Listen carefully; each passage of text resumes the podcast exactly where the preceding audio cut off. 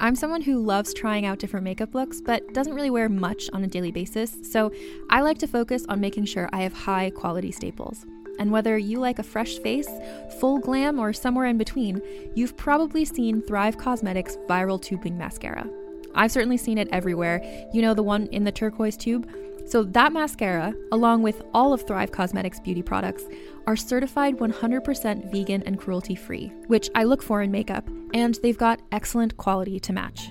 And something I didn't know from all the mascara videos I've seen is that for every product sold, Thrive Causemetics donates either that same product, another product that is needed more, or a monetary donation.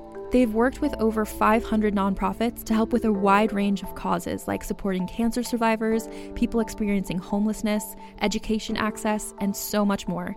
Knowing that makes me feel even better about using their products. And I do enjoy using them. Like I said, I like having high quality staples, and so my favorites are products that are multi purpose, like the Brilliant Eye Brightener. It comes in a bunch of colors, and I like using them as eyeliner, eyeshadow, and even highlighter. Thrive Causemetics is luxury beauty that gives back. Right now, you can get an exclusive 20% off your first order at thrivecausemetics.com slash thrive.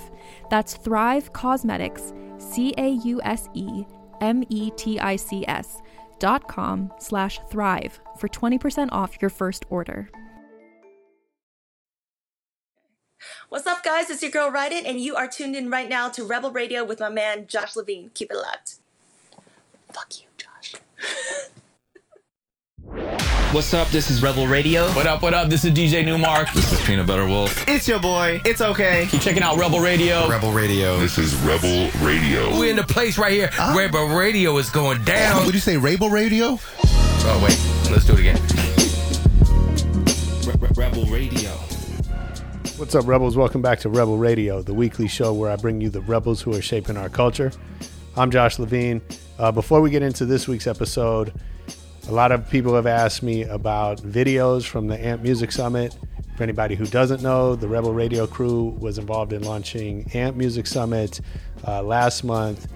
We had, it was a virtual music industry conference. We had 19 hours of, of talks from people all across the music industry and in related businesses talking about how everybody is adapting to the changes uh, brought by COVID. Um, that's all available on ampmusicsummit.com. And uh, hope you enjoy those. Reach out. Love to hear what you think of those. Right now, let's get into this week's episode. Really fun interview. I hope you enjoy this one. I had a great time meeting Ryden. Uh, Ryden is a Dim artist, one of our favorite labels who sends us a lot of their great people.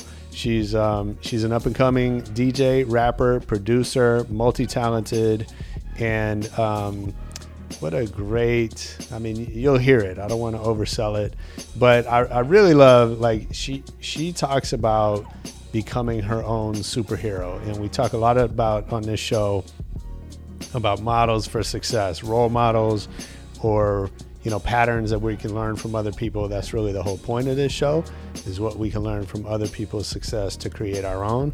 And um, so for her, I mean, look at her, look her up online. She looks like a real life Avenger, and uh, and I just thought, you know, when when all this shit comes flying at us, what an amazing, empowering um, idea is it, it, would be to have uh, yourself as a superhero. I don't think I said that all that eloquently, but she's going to say it much better than I could. And um, let's get into it. Well, uh, well, thanks for making time. Um, I'm excited to talk to you. I've been checking out your music. Mike Jones is the homie.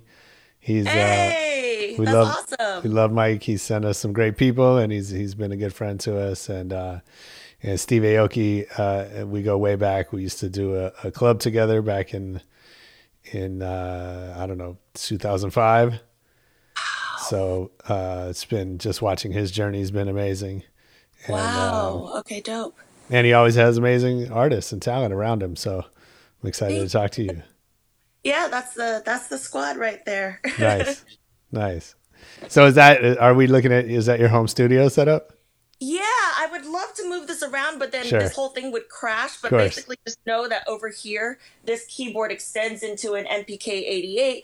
I've got speakers. I've got a 500 lunchbox series uh, with uh, my own modules installed in an Apollo, and all your other basic stuff. Oh, and a TLM 103, of course. So Yeah. yeah, a couple other things over here too. So this is this is a full working professional studio in my home. Nice. So you're all set up.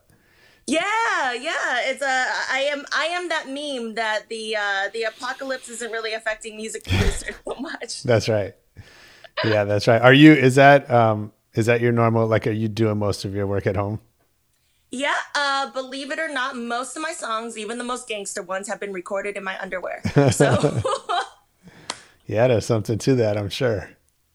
I mean, you're supposed to feel comfortable. You're supposed to feel like you. I feel Sure. like Is that right? Well, you can't do that in a commercial studio, can you? no. I mean, I guess you could, I guess you could. Yeah. Challenge accepted. uh, believe it or not, I'm I'm most comfortable with recording myself because I've I've just done it for so long. Yeah. Um, but when I record other vocalists and stuff like that, I usually take them into one of my remote studios so they can you know have the full experience of like the vocal booth and like the lobby and all that. It's it's a nicer thing for them. So Yeah. yeah. Yeah. Well, it's interesting. I think that's one of the things we're learning is like, I mean, like us, we, you know, I've, I've been doing this five years. It's always been in person. You know, we go into a really nice studio and we take our mobile gear with us because we don't, Yeah. we don't really need all that. But, you know, like you said, it's, uh, it feels nice to sit in a nice room and whatever. So now we learn to make do with, uh, with new options. Yep. Adaptability and not complaining is key. Absolutely. Absolutely. Well, let, uh, let's get into your story. I'm, I'm intrigued to learn about you. Um, and so take us back to the very beginning. Do you, do you remember the first record that you ever bought? yes. Oh my God. Um, Mariah Carey music box. okay.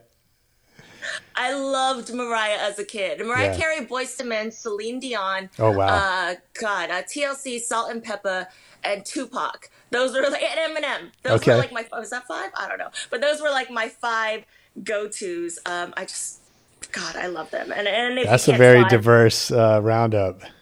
Celine Dion and Tupac. I like, that's a good mashup right there. And even Mariah and Eminem are like you know like sworn enemies. Yeah, for sure. Hilarious. For sure. Do you ever play them now side by side and you have your own battles? Um, no, but I have listened. You know, when it goes viral, every once in a while, when their beef goes viral, I have listened to the uh, "Why You're So Obsessed with Me" song by Mariah, and then the Eminem. Does anyone remember the Eminem diss track to Mariah where he had like clips of her in his studio? Oh, yeah. Yeah. Yeah, yeah. I think people forgot about that, but that was like I remember when it came out, and there there wasn't as much like social media and stuff like that. Sure. But I remember being like, ooh, ooh. That's so funny. Yeah, That's so those were my influences growing up, and um, got a lot of classical music, a lot of Motown, and uh, even Broadway. I, I really loved Phantom of the Opera. Uh, when I was uh, in sixth grade, I knew the entire thing from start to finish by heart. Like I could do all the ad libs, and I knew the score. I, I would like sing the score, and like, yeah. I'm excited to welcome a new sponsor to the show. This episode of Rebel Radio is brought to you by Issuu. So, if you're a creative, uh, you make content, you need to get it out into the world.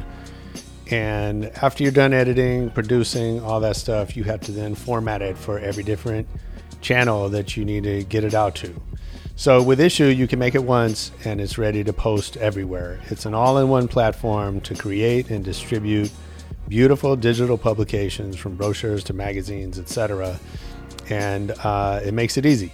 You upload your PDFs, and Issuu transforms them using your vision, tons of customizable templates. You can push it out to Instagram, to Facebook, even Instagram stories, put it on your website, everywhere you can think of. Um, we've produced a lot of content over the years, and I've found uh, I've done a really bad job of keeping archives, other than a couple boxes here in the garage. But I've been able to find a lot of this stuff that, that I've been involved in making on Issuu's website. Uh, Issuu's used by millions of people to discover content, so you'll reach even more readers by publishing with Issuu. We're getting ready to make uh, a couple things I'm not going to announce just yet, but some stuff coming up from Rebel Radio that we'll be uh, putting out using Issuu, and I'm excited to share that with you. So the best thing about it is that it's free to get started with Issuu. Go to issuu.info slash rebel to sign up for your free account. It's issuu.info slash rebel and sign up and let them know you heard about it from our show. Remember that's .info, not .com. Go to issuu.info slash rebel and sign up for a free account today.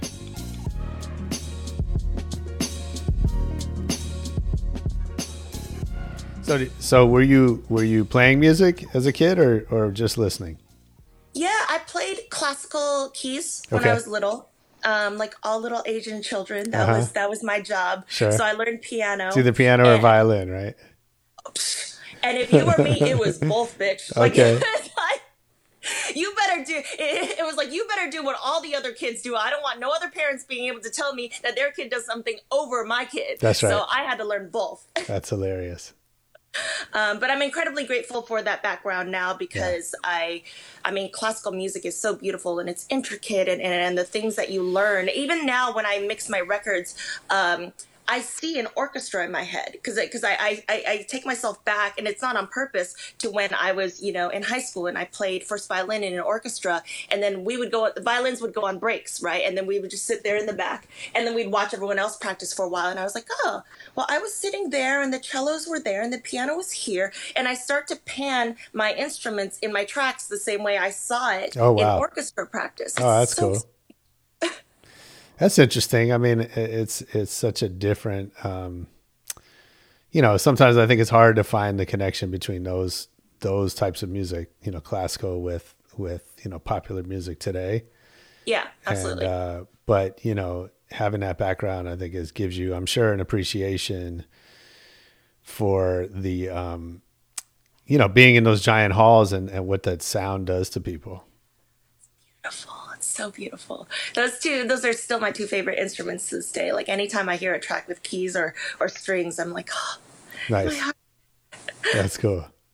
So, how'd you get started making music?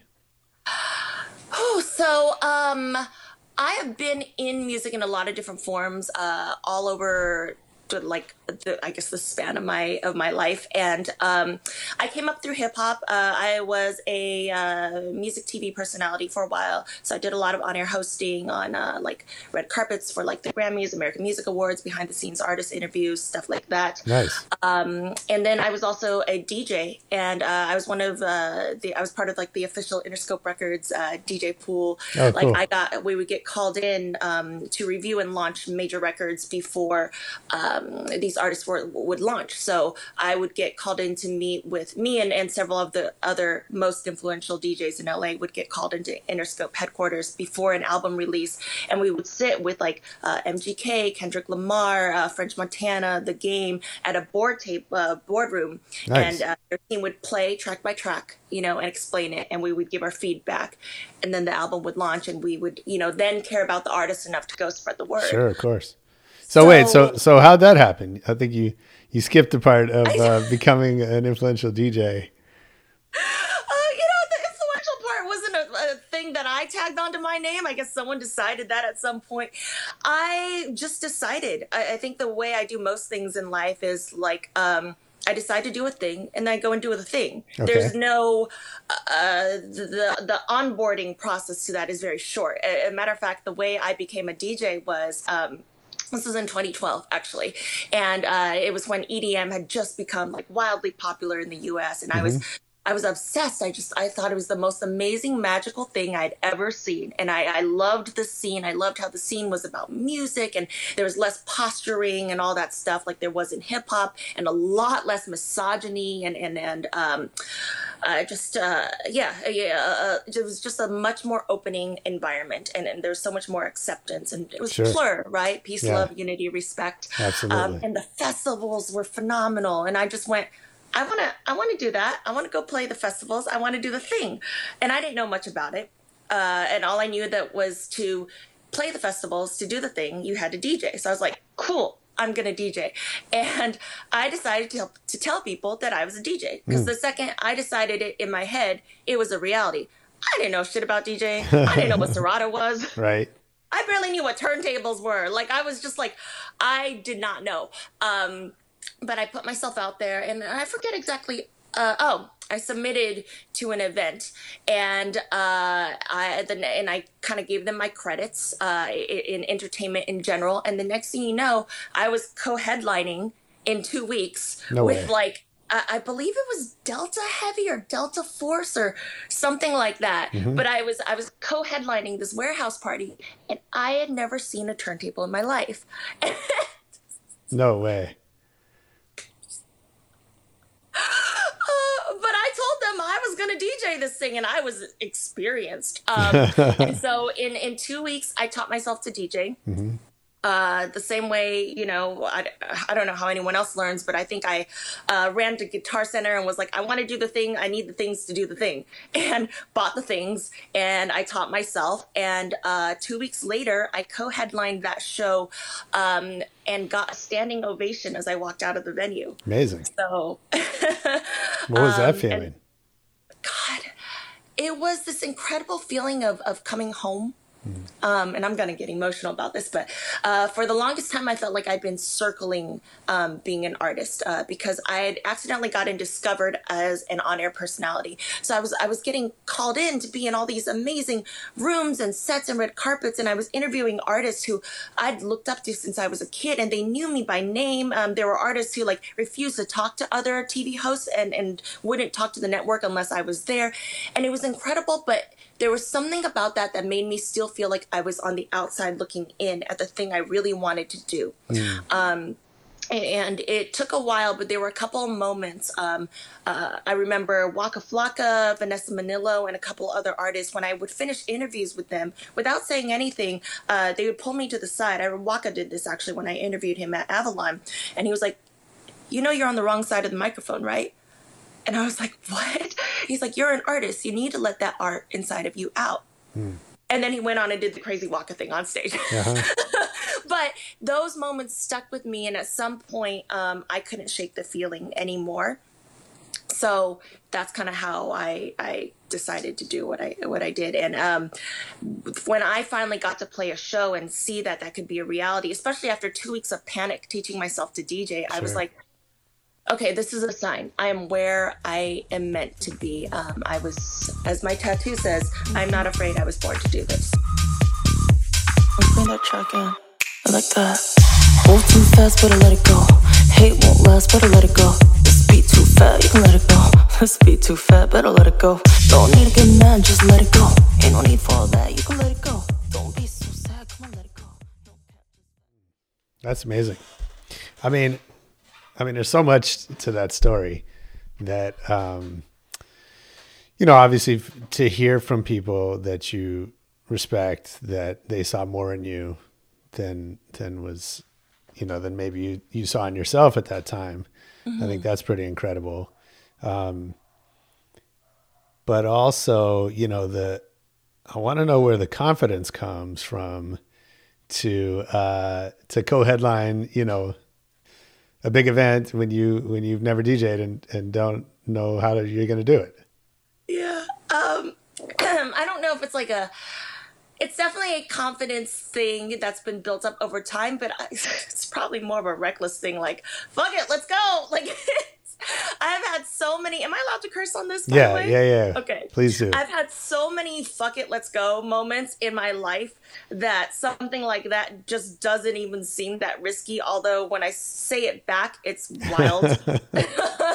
but in the moment, um, I don't know. I have always known that I could pick up anything that I wanted to super fast. Uh, Hmm. One of my superpowers is the ability to learn at hyperspeed.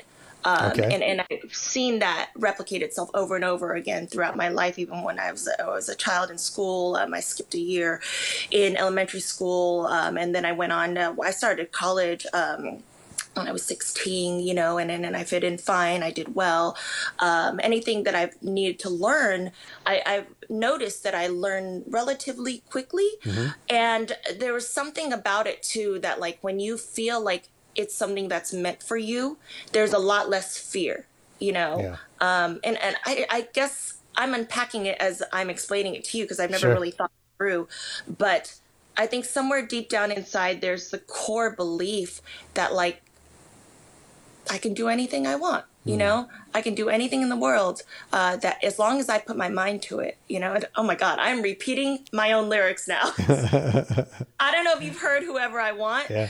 Um, the most recent release I put out on Dim Mak, but um, the, I was just talking on the microphone, and I believe those things I say. You know, um, I believe that you can do anything you put your mind to, and that you can be whoever the fuck you say you want to be.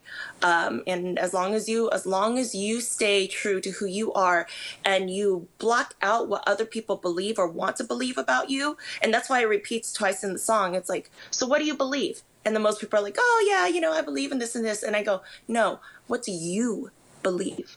And and that's like the core truth that you have to um, that you have to tap into. And again, my tattoo, I'm not afraid. I was born to do this. Yeah. So, and the more you stack those experiences, confidence is like a muscle and it's also a track record, right? As you accomplish things, you've done huge things in your life too.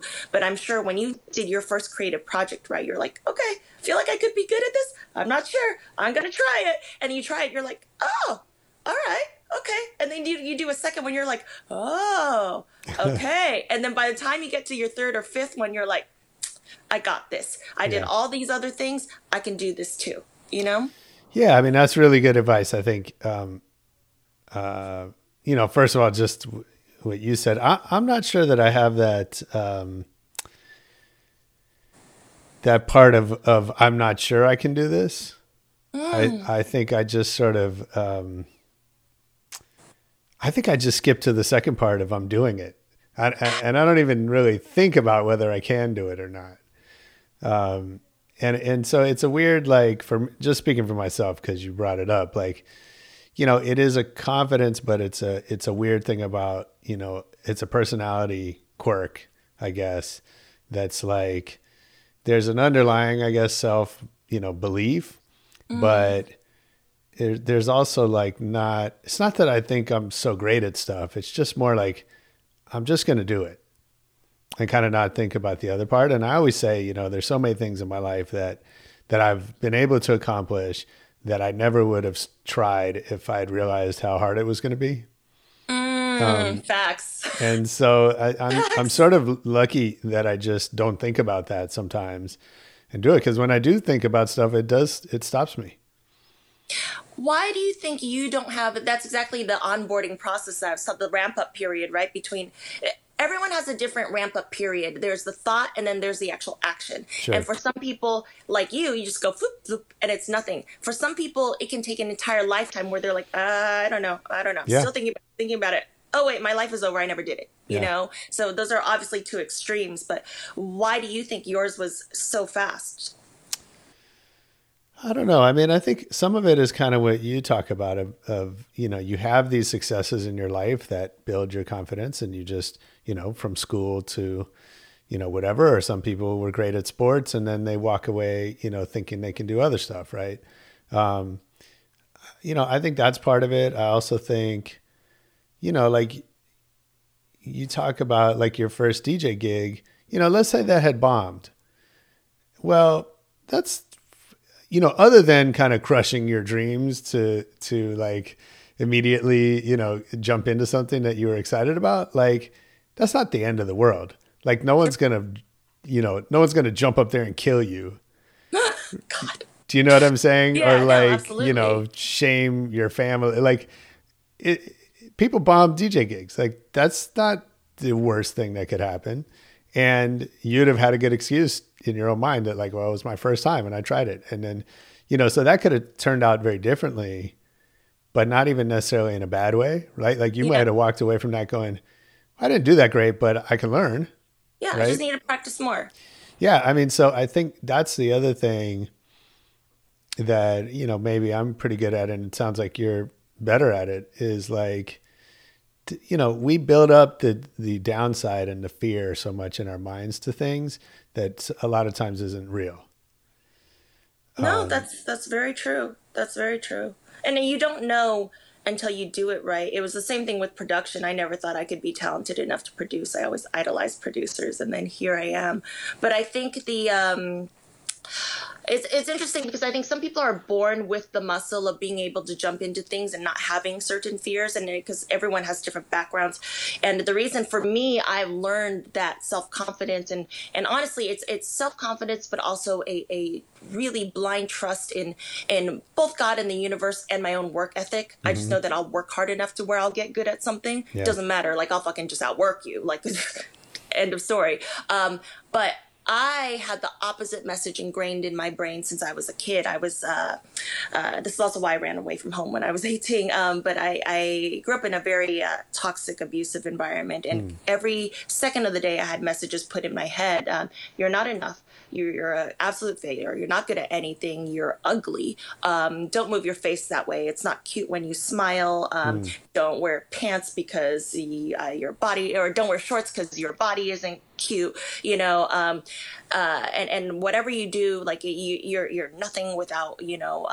So and so, and you're just you're just going to fail. Uh, is basically what was ingrained in my head, and so I have had to parent and coach myself since the day I was born to not become a terribly depressed, anxious, suicidal kid, which is how I should have turned out you know?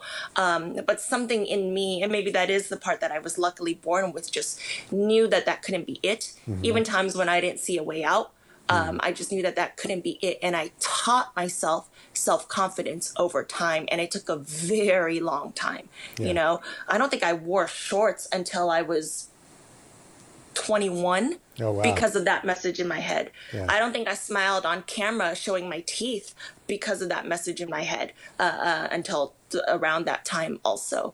Um, I don't think I dared to do certain things until I was um, 16, 17, 18, and I'd finally, you know, escaped uh, from where I was, and I was in college on my own and figuring out life. So, a lot of things I've learned is if you're not if you're not born with it, if you're not so blessed that you're just given this uh, natural confidence and fearlessness and all of that, um, the silver lining or, or the the hope the hope in that message is that you can build it. You know. Yeah. So that's really cool. Wow, that's amazing. What do you believe? What do you believe?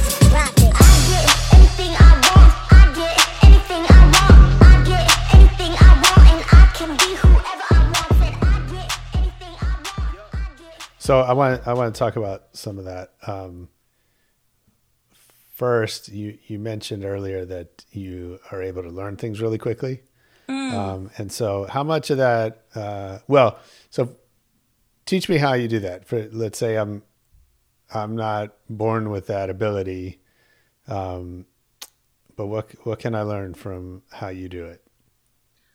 I think it's honestly, it's not that I'm incredibly smart. It's it's a work ethic and it's a fearless inquisitiveness, um, and being completely unafraid to look stupid. Yeah. Like you should see me when I'm trying to figure before when I didn't know anything and I was trying to figure something out. Like I would plot myself in the middle of fucking Guitar Center and I would ask questions to anyone who would give me the time of day. Yeah. And I'd just be like, I don't know this thing. Will you tell me? Okay, no, I don't know. Okay, but I have another question. In class, I'm the question. Okay, I have another question. I have another question because I know I'm not stupid. So I'm not afraid of possibly looking stupid, you know? Um, and, and I just ask questions and then I learn. And then when you when you couple inquisitive, like I said, cup when you couple fearless inquisitiveness, right, with um, unstoppable work ethic, there's nothing that you can't learn at an exponential rate compared to everybody else. Amazing.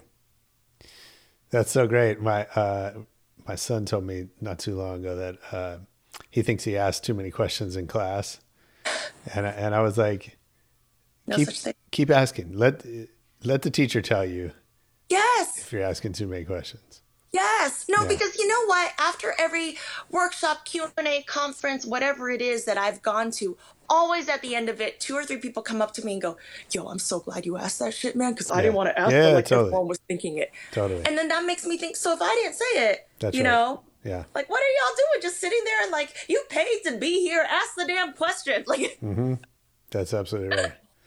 No, that's amazing, and, and stupid. so many people Sorry? are kind of no. Uh, that's such great advice because so many people are held back by whatever Listen. fear that is.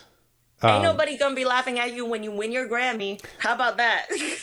Love it. Um, So you you've uh, you've talked about becoming your own superhero. Um, Look at my Avenger Funko Pops in the back there. nice.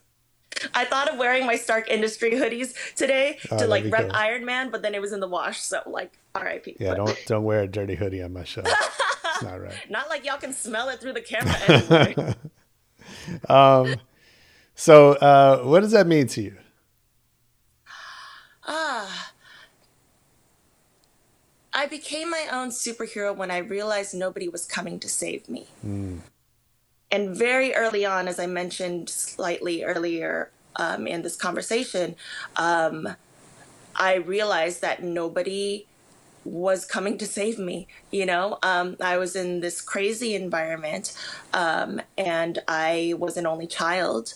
Um, and I was I was dealing with so many things that uh, n- no five year old, ten year old, thirteen year old should ever have to deal with. Yeah. Um, and and a- even after I broke through, um, then I was stuck with being alone in the world, only child, right? No family, um, no parents anymore.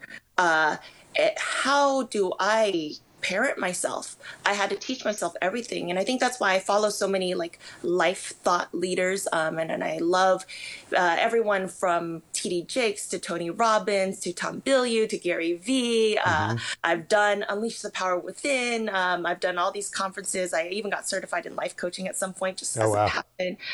Um, because I had to become my own parent, I had to become my own superhero. And there will always be a time in your life, and you're incredibly blessed if you haven't encountered it yet, where you are not able to rely on other people. Uh, first of all, it's it's unfair, right? Um, it's nobody's job to, after a certain age, to parent you, to save you, to grow you, to raise you. Um, but secondly, I mean, like, look at the times we're having right now. Like, you, there, you have to be able to sit with your own voice in your head, and when you encounter a difficulty, you have to be able to coach yourself through it. Yeah. You know, um, and that's a voice that I had to develop, and yeah.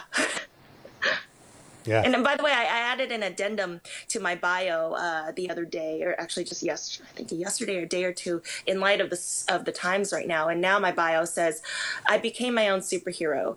You can too." Because I, love wanted that. people to know it wasn't just about me. It was Sure. it was always to set an example, but now more than ever, people need it spelled out. Like, and you can too. You got this. You're okay. You know. Yeah. No, I think that's really valuable. Obviously, you know, change is not easy for people. And, uh, you know, we're used to having certain comforts or we feel entitled to certain things in life. And then when those are gone or when they're not available, whatever, then uh, people sometimes panic, as we've seen. Oh, sorry, I didn't mean to cut you off. No, go ahead. I was gonna say, like, but see, like, let's unpack even that for a moment because that is a. There's so many sayings that we have in our daily lives that are just subliminal messages. Change isn't easy. Life is hard. Da da da da da. And and why do we believe that? Who said that? I don't know that dude. You know, because I don't think change is hard. Who gave people that idea? Uh, to me, I think um, change is fun, right? Well, Like, I think that, look, change is change.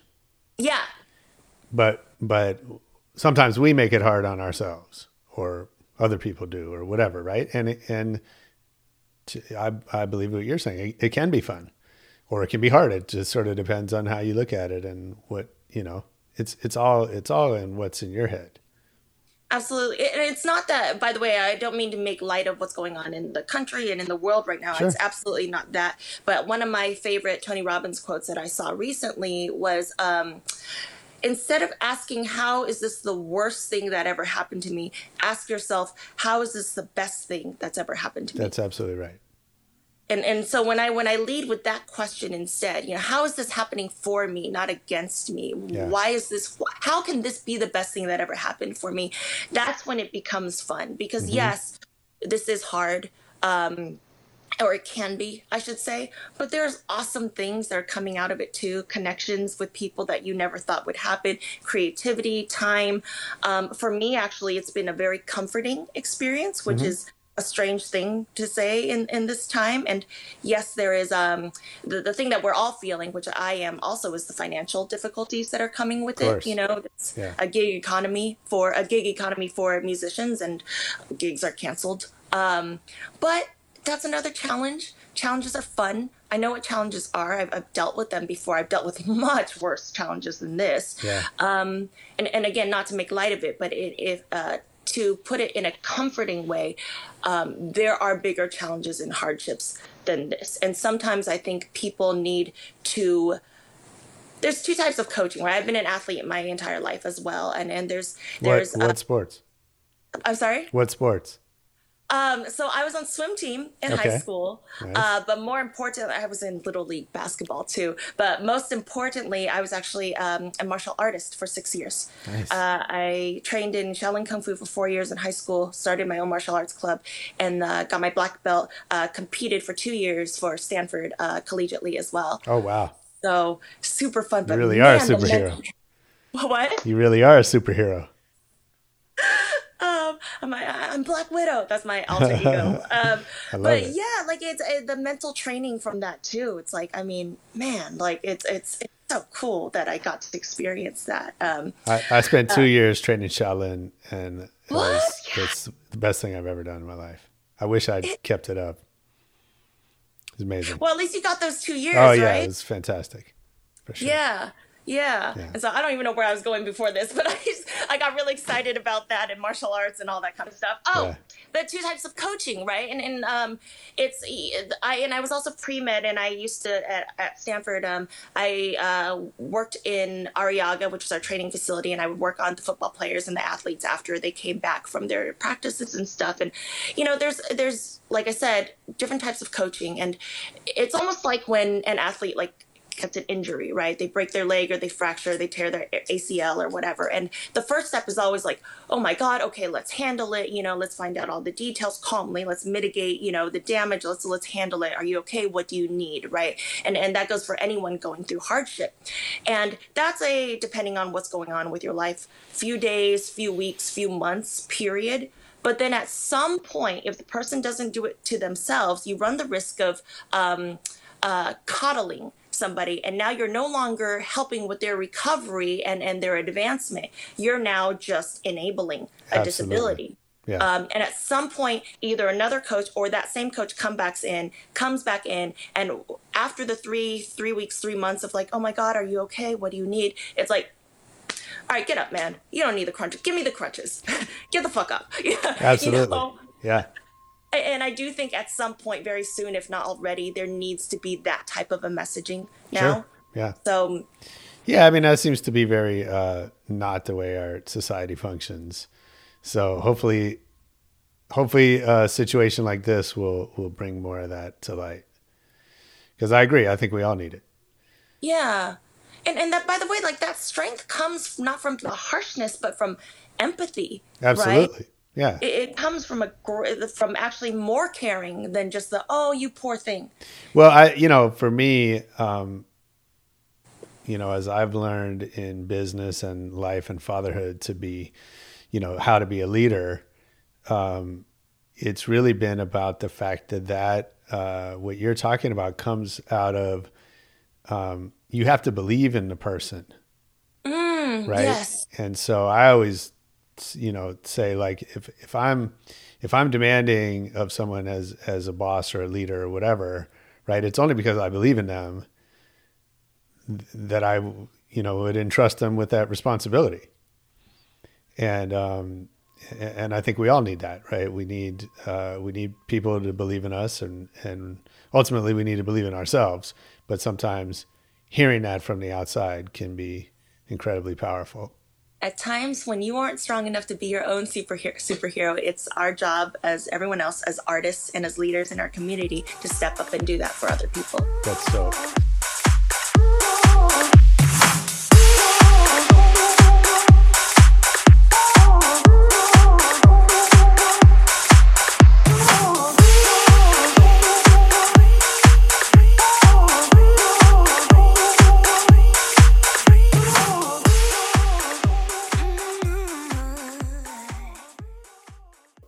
Um, I want to talk about college for a second. Oh, Uh, so you went to Stanford, right?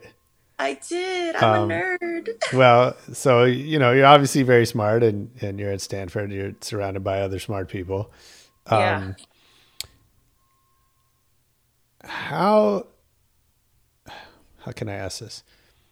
Did you ever find yourself jaded? That like you know you talked about your childhood and um, you know all the challenges you went through and just you know s- some rough stuff that um, that you had to get through before you find yourself, you know, on the Stanford campuses um, with a and bunch. then the real hardship started. Little did I know. Is that right? yeah, but that's we'll get to that anyway. What was your question?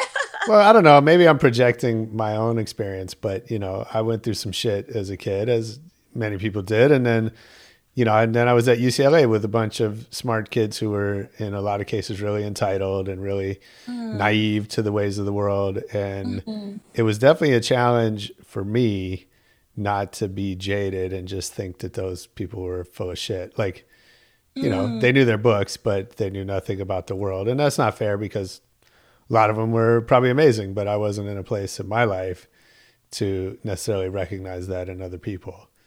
Yeah. So I'm wondering, you know, I'm wondering if, how much of that you went through, because I think that's a challenge sometimes for people that have survived or that have overcome, you know, significant hardships, is to kind of like downplay maybe what other people have gone through. Hmm. Yeah. Um, ironically, I go through more of that now uh, in LA, in Hollywood, in Sure. entertainment. Um, than at Stanford. Like I was, I was so blessed at Stanford. Uh, maybe it was just my friend circle that the way they were so cool. All my homies were so cool. Um, and nobody had an ego uh, no matter how wealthy or not wealthy they were like nobody put on airs or anything like that the only struggle i did have at stanford was was one actually because my friends loved me so much is i never wanted to go to school. I, I literally i didn't want to take my sats i took them on a whim. Like i literally forgot that it was the last like week to take them and then i rushed there and had to take all three sat 2s on one day. Um, and then i like just somehow accidentally got into stanford and then i was like well it'll get me the fuck out of here. So then i went um, and it bought me time, you know, Yeah. uh, safely away from um, where I grew up. And so I had a conflict at Stanford because I didn't want to be there. And I spent all my time um, in the studio trying to record records. I also was um, an intern full time at a uh, two different TV stations, the International Channel and then Fox News or Fox 2 uh, in the Bay Area. And I just never showed up to class. Like, and I started to fail so badly. Yeah, Can you imagine pre med at Stanford and you never go to class? Like, crazy. The smartest people in the world. And i'm like i miss all the classes. Uh, i remember finals like for one of the for human biology i rolled in 30 minutes late to a three hour final. And like i walked in and you know you pray that they pick the lecture hall that the door opens in the back? Uh-huh. nope. No, i was like and then i looked around and i like tiptoed into the and so I actually I was I was I was the black sheep and I was the flunky at Stanford um and and to the point where I actually ended up getting put on academic probation because how do you even Same. pass classes? You did? same. Yep. And my friends were like, "What are you doing? You know, like get back in here. This is crazy." And they didn't mean to discourage me, but they were like, "This is a pipe dream. That's insane. You're you're a Stanford student. Like fucking get your ass back in here. Do the thing. Get the Yeah. degree." You know, you're like my parents. Um, who I no longer talk to anymore, but they had wanted me to be a Nobel laureate. I was on my way to doing that. Like all my history had said that I was in line for that. Wow. Um, and like uh yeah they didn't my friends didn't know what they were doing but they basically discouraged me every step of the way. Um but they loved me you know? Um and finally i took a year off from school. Uh stanford has this amazing program. I don't know if it's still in place where no questions asked you can take a year off you just come right back. You don't have to apply again. Their whole thing is like look if you're here we trust you you made it. You know, um, we know you're not a moron if you got in, so just come back when you're ready. Is their whole attitude. Yeah. And I did, and I changed my degree to journalism, which I actually did care about because I, at that point, thought, hey, if I become a TV host, at least it bridges the 2 academics and entertainment. And um, as soon as I switched my major to something I cared about, it was insane. It was like, that's when I first started to realize maybe I'm not stupid. And, uh, ironically, all the accolades until that point, I still believe what my parents told me, which is you're stupid. You're not going to accomplish anything without us. You can't accomplish anything on your own.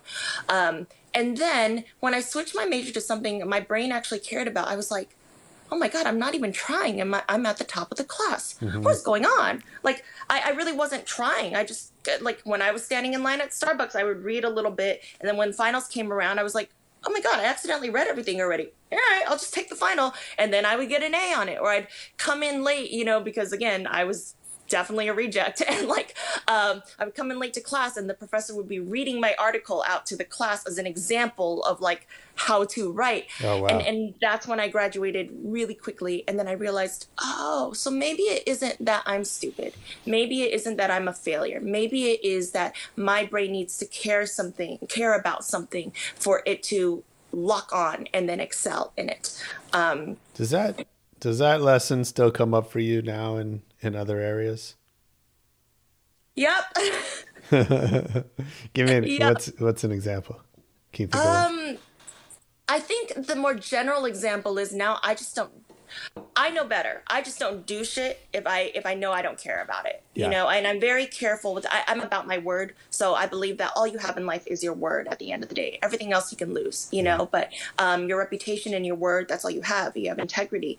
Um, if I don't have a dime left in this world, I know that if you say Ryden in the industry, you know, people are like, oh yeah, no, she's legit. You know, if she says she's going to do something, she's going to do it. If she says she's going to do something, it's going to be of high quality. She will Yeah. deliver. And um, I protect that by if you understand how your mind works, instead of um, trying to reprogram it, you know, um, it, it's almost like put this way if somebody gives you if you if you get this amazing uh, sports car if you get a lamborghini or whatever you're better off trying uh, learning how to drive that car in its best capacity than to uh, be upset the whole time that it's not a Mustang GT and it's not good at drifting or whatever it is. Right. You know, it's just like, why won't this car? You're ruining the fucking car, and someone gave you a Lamborghini. Like, it's, um, I don't know if that's an accurate. For all you gearheads, you can tell me if that's an accurate uh, description. yeah, I don't, I don't think you can drift a Lamborghini. yeah, I didn't think so. I haven't tried, but but I don't think if anyone has a Lambo, I will happily try for That's you. We I just test want to experiment on my own. I don't have one, by the way. Um, but yeah, you know, um, I don't sign on to things unless I know that I care about it, that I'll kill it 100%. Yeah. And then, you know, part of being an adult and being responsible is also knowing the self awareness that, like, okay, look, I'm not good at staying focused on things that I don't care about. So if I have to do something that I don't care about, let me, let me really, really turn on that self discipline muscle and make sure I fucking just muscle through this thing. Because Yeah. if I don't, then I don't. It's not okay anymore. We're we're all adults now. You know, it's not okay just to be like, well, I don't care. Bye bye. Sure. So um, that's really interesting. So if you're uh, if you're a superhero, what's your weakness? Whew. Man, I've worked so hard on so many of mine. Um, I think I have the same weaknesses as everybody else.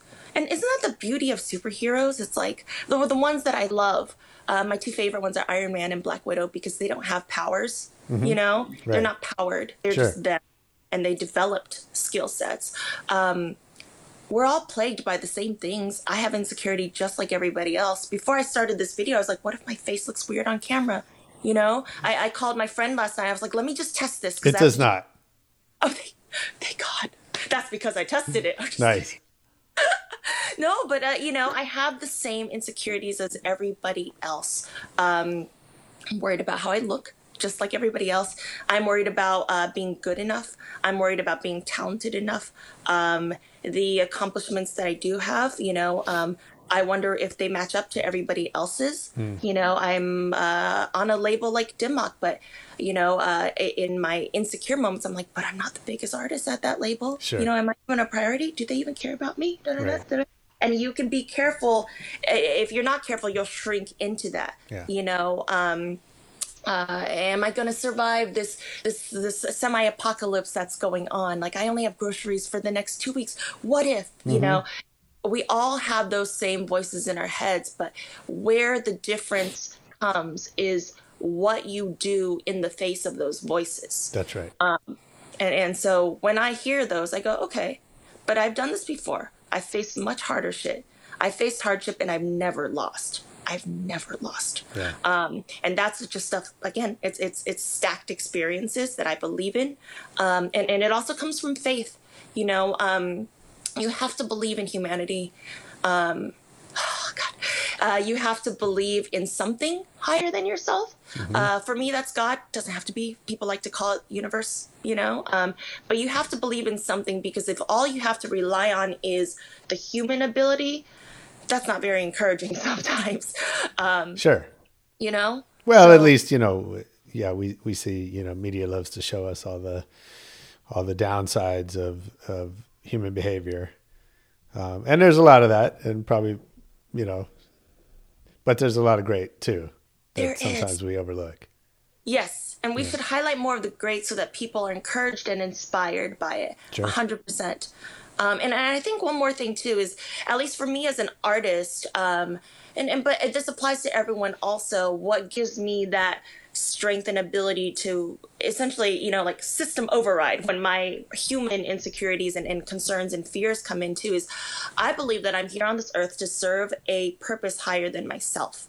And and when you are called to something, um, you rise to the occasion uh, with a lot more power than you would if you were just rising to it for yourself.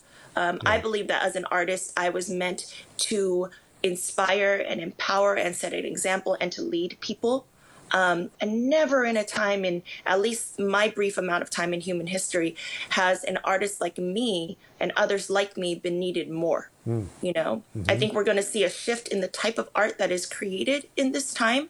Um, there's been a lot of like, here's a banger, yeah, like, and that's worked for a while. Sure. But the venues and the context for those bangers no longer exist. You know, I mean, that's such a great point. There's a there's a book I read last year, uh, David Byrne's book, um, How Music Works.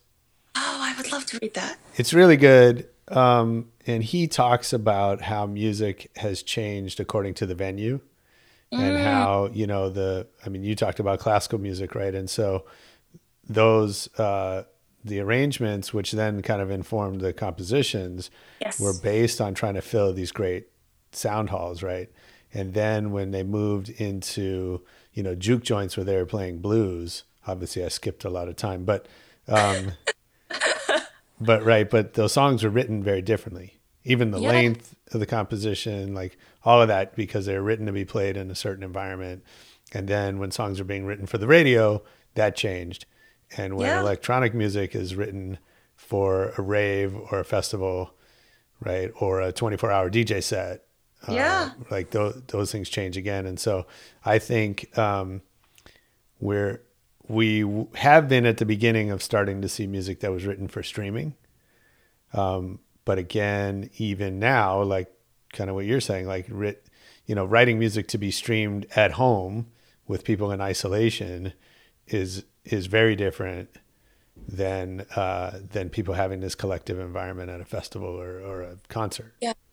Yes, because I mean, maybe I'm the only one of this opinion, and I'm going to get flack for it, right? But um, it seems a bit tone deaf, right? To, to in the light of the times, be like, "Here's a banger! Here's a live string of bangers!" Like, I, I don't need that right now as as a, as a huge fan, you know, and as a part of the the industry and all of that. Like, uh, what I am playing now is Alicia Keys and, and Andra Day. And, and when John Legend did a live stream the other day, oh my God, it made my life. He, he had this new song called, um, I think, uh, Conversations in the Dark. And it, it could not have been more perfect for the times. And he wrote it earlier, but it was Yeah. beautiful. That made my day. The Weeknd dropped an album last night.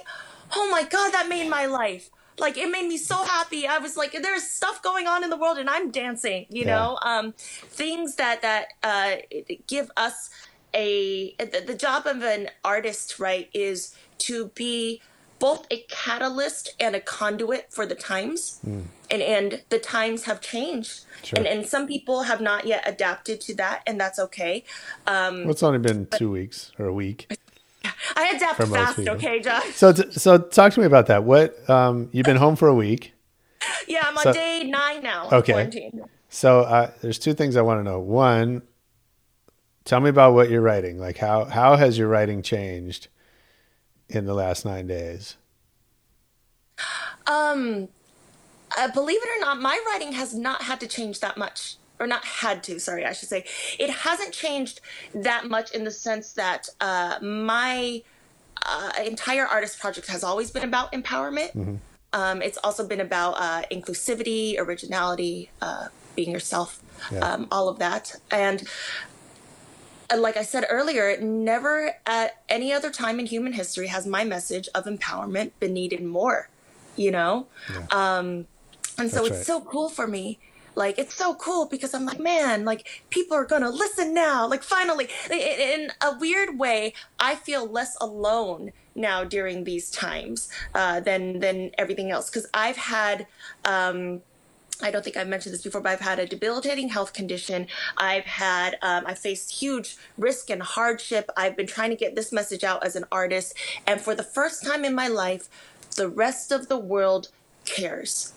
The, for the first time in my life, the rest of the world has experienced a little bit of what I've experienced my entire life, and they get it now and they care. I got I got a call from a friend of mine last night, and he was like, "Man," he's like, "This is my first experience. This is- How do you do this?" And he literally called to ask me how I did it. Yeah. Um, and he finally got it for the first time, and and he not only got it, but then he actually turned around and never compliments me because he's one of those types. But he's like, "Man, I just want to say, you know, with all this stuff, you're a beast, man."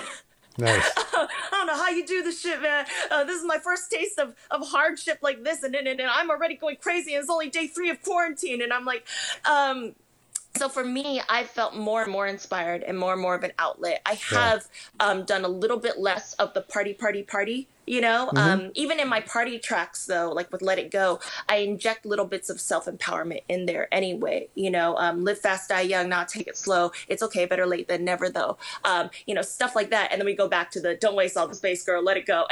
you know, Yeah. but even in my party songs, there has been that message, and so I've just been going deeper now. Um, my tracks are a little bit less up tempo and party. Uh, they're they're a little bit more emotional, I guess is is what it is. But man, there's so much to talk about. Absolutely. um, you know, it's interesting you say that. So you, you had mentioned Gary Vee earlier, um, and I saw him giving a talk once where you know he was kind of like, you know, he said everyone's like uh, excited about entrepreneurs and entrepreneurship, and you know, it looks sexy and glamorous. And he said, you know, um, entrepreneurship, being an entrepreneur means getting up every day and getting punched in the face and um, and I think you know there's something to that. I mean, I'm that resonated with me when he said it, but I think um, the reality is our ability to take a punch as humans is defining to who we are and how successful we can be. Mm-hmm.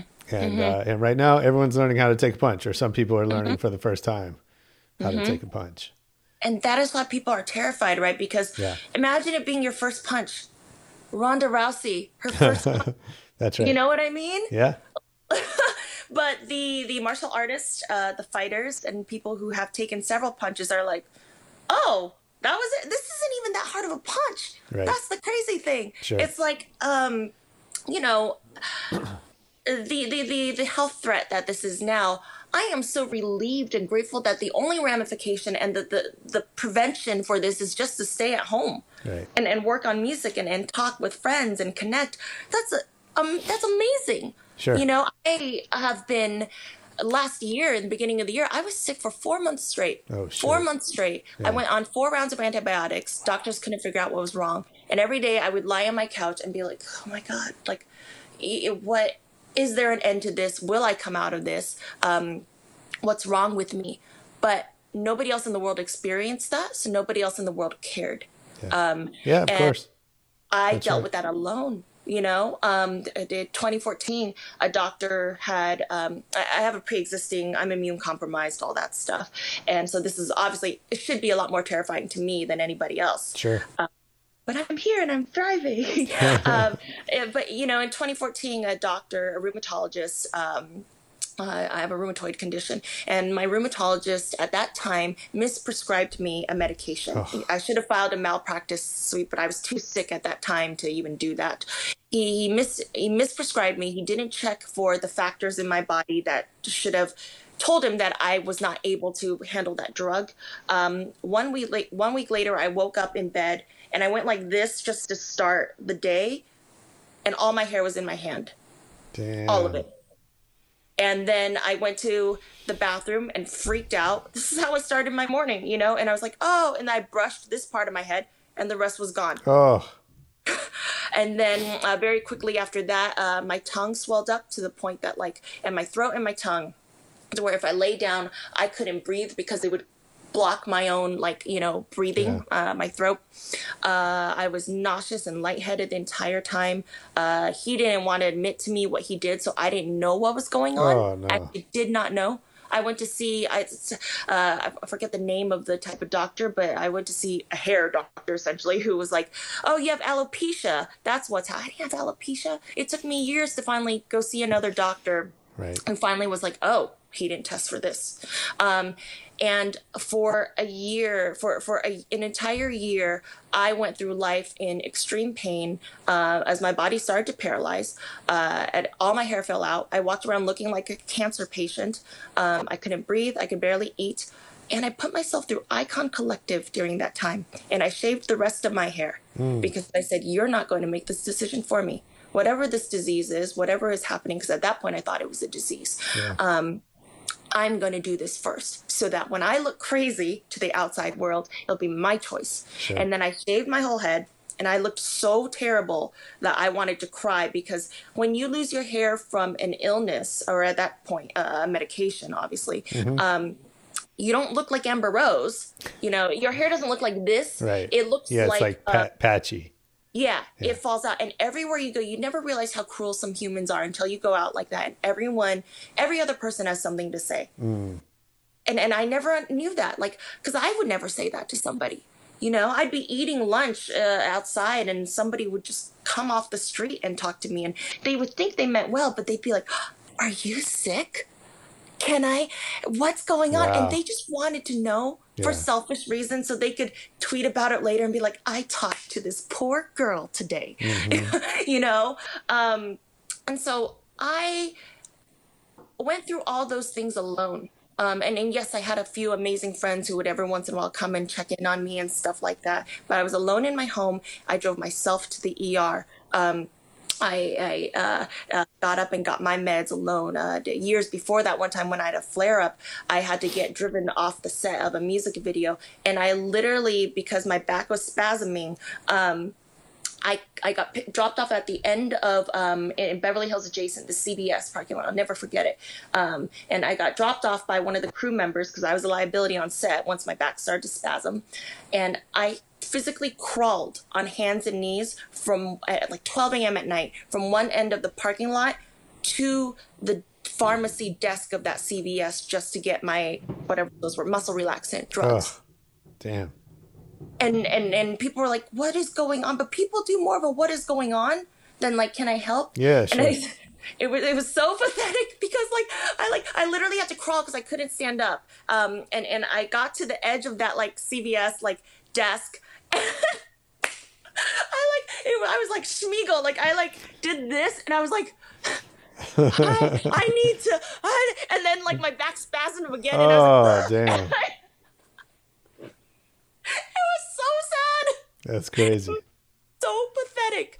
Um, so so coming from something like that to finding out that like this threat just involves staying in and, and doing what I love anyway, I, I feel so grateful. I, like I understand the, what's going on in the world right now. I understand why it's scary because your first punch is scary, Mm-hmm. right? But when you break it down, it's very important when you panic and you have fear and uncertainty and all those things that you break it down into actual facts and into steps. And I think that's how I've combated every fear I have. Whatever someone's told me that sounds fearful, fearful, I go, okay, but how does this look in real life, in daily life? What are the steps? That's like, right. what do we have to do? Yeah. And when you break it down, what's going on outside is scary, but what we actually have to do is not. Mm-hmm. And, and, and I think that's where the freedom for me comes from. And I don't mean to be insensitive when I post stuff like, you know, happily in my room or whatever. Um, but when you break it down, the only thing we have to do is stay inside. Yeah, I don't think that's insensitive. Uh, insensitive. I think we need we you know now's the time to uplift each other. And It's not Yes. it's not about glossing over, you know, what some people might be going through, whether it's economically or, or health wise, right? But you know, the reality is someone's always going through that stuff. Mm-hmm. right? Like we didn't have, you know, our death rate was not zero two weeks ago, and now all of a sudden we're all in danger, right? Like we're all in a certain amount of danger at all times, um, and people die every day, and uh, so you know, I, I think it's much more important that we all keep our heads about us and we uplift each other and we find you know ways to motivate and energize each other and you know people are um, you know, people are blessed at the moment with a rare opportunity to Yes. create or to get to know themselves or, you know, do a bunch of things that we don't get to do because we're all busy with everyday life. Yeah, and help each other. Like, what Yeah. a great, what an amazing time to be alive to experience this, you know? And again, For I, sure. it's a gig economy for me 100%. Like, two out of my three jobs essentially are completely gone. Right. And I don't know when that's happening. I'm feeling that as well. course. But, you know, I was the one who rallied my build. I live in a building with seven units, and I was the one who sent an email chain and and rallied the neighbors. You know, like a week ago, and said, "Hey, we're on this together. Let's we, we don't really talk in this building, but like Mhm. let's start a community. Um, and if anyone needs anything, these are the things I have. You know, and it was such a beautiful thing because then everyone else woke up and started to respond. Yeah, and of it was course. like, That's hey, amazing. I got this, this, this, you know, Right. this, this, this. And the other day, someone was like, does anybody have an envelope and a stamp? I'm not going out to the post office just for an envelope. And Wow. immediately, two minutes later, someone was like, I have an envelope and a stamp. Like, you know, That's brilliant. Everyone, we should all be doing that. That's so cool. yes. That's so and what cool. if we could do that in the world? Like, Sure. man, like so much better than fighting at Costco for things because you'll if it's everyone for themselves, no one has anything. You know, you'll never be able to cover. Trust me, I have had to do this alone my entire life, and even I know you'll never be able to cover all your bases for yourself. Of course not. Yeah, we're not. We need everybody else. Life doesn't work that way. Nope. If you're enjoying this one, uh, go back into Rebel Radio archives. Another great Dim Mak artist, Ookay, that's double O K A Y, was one of our early guests. Super fun interview. That guy was killing it on social media at the time, still is, and um, had some really interesting stories stories to tell about just kind of finding his way into the uh, dance music business just showing up and becoming part of the community and, and letting uh, letting nature take its course from there. So you can go dig into that one after you finish this one.